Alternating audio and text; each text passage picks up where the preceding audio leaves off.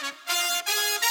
This is Community Information, a presentation of Wolf Radio News. Aunt Katie's Community Gardens is having a plant sale this coming Saturday. It's a part of a Community Appreciation Day. Michael Jackson has details. It will take place on Saturday, May 21st from 8 a.m. to 4 p.m. The location is 602 Linden Street, Dothan, Alabama. We'll have flowers, vegetables, herbs for sale. We still have a little honey that we'll offer for sale. But the good thing is we'll have food and live music. We'll be having the grassroots performing live from 10 to 2. Also, we'll have a book signing by a local graduate from Carver High School, 1961, S.K. Bentley Jr., and he'll be signing the books between 11 and 4. But it'll be a day to feel comfortable and welcome to the Baptist Bottom community with Aunt Katie's Community Garden. You know, we're in the spring season, so you're looking at tomato plants, cucumber plants,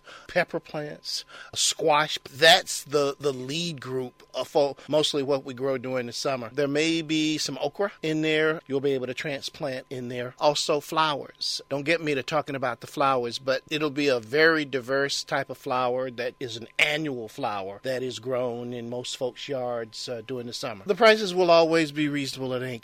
You know, that's how we exist to make it easy to plant. Our mission is to encourage folks to, to learn from us and take that learning home and learn how to grow your own food. Our mantra is the only way to know that your food is safe is to grow it yourself these days. Everybody's going to have to learn how to grow a little something to survive in these crazy days that we're going through today. Our phone started ringing off the hook about March of 2020 because if you remember, the most dangerous place to go was the grocery store because of the number of hands that were touching the produce, the cans. It was a real zoo when you talked about getting good food. Our calls started because people were looking for a naturally grown food that had been touched by less hands and responded to the market by creating a little CSA membership where folks could buy a membership $250 and they would get a minimum of four bags of groceries a year, but up to eight, just depending on how successfully we grow. And that membership allowed them to do a little or nothing.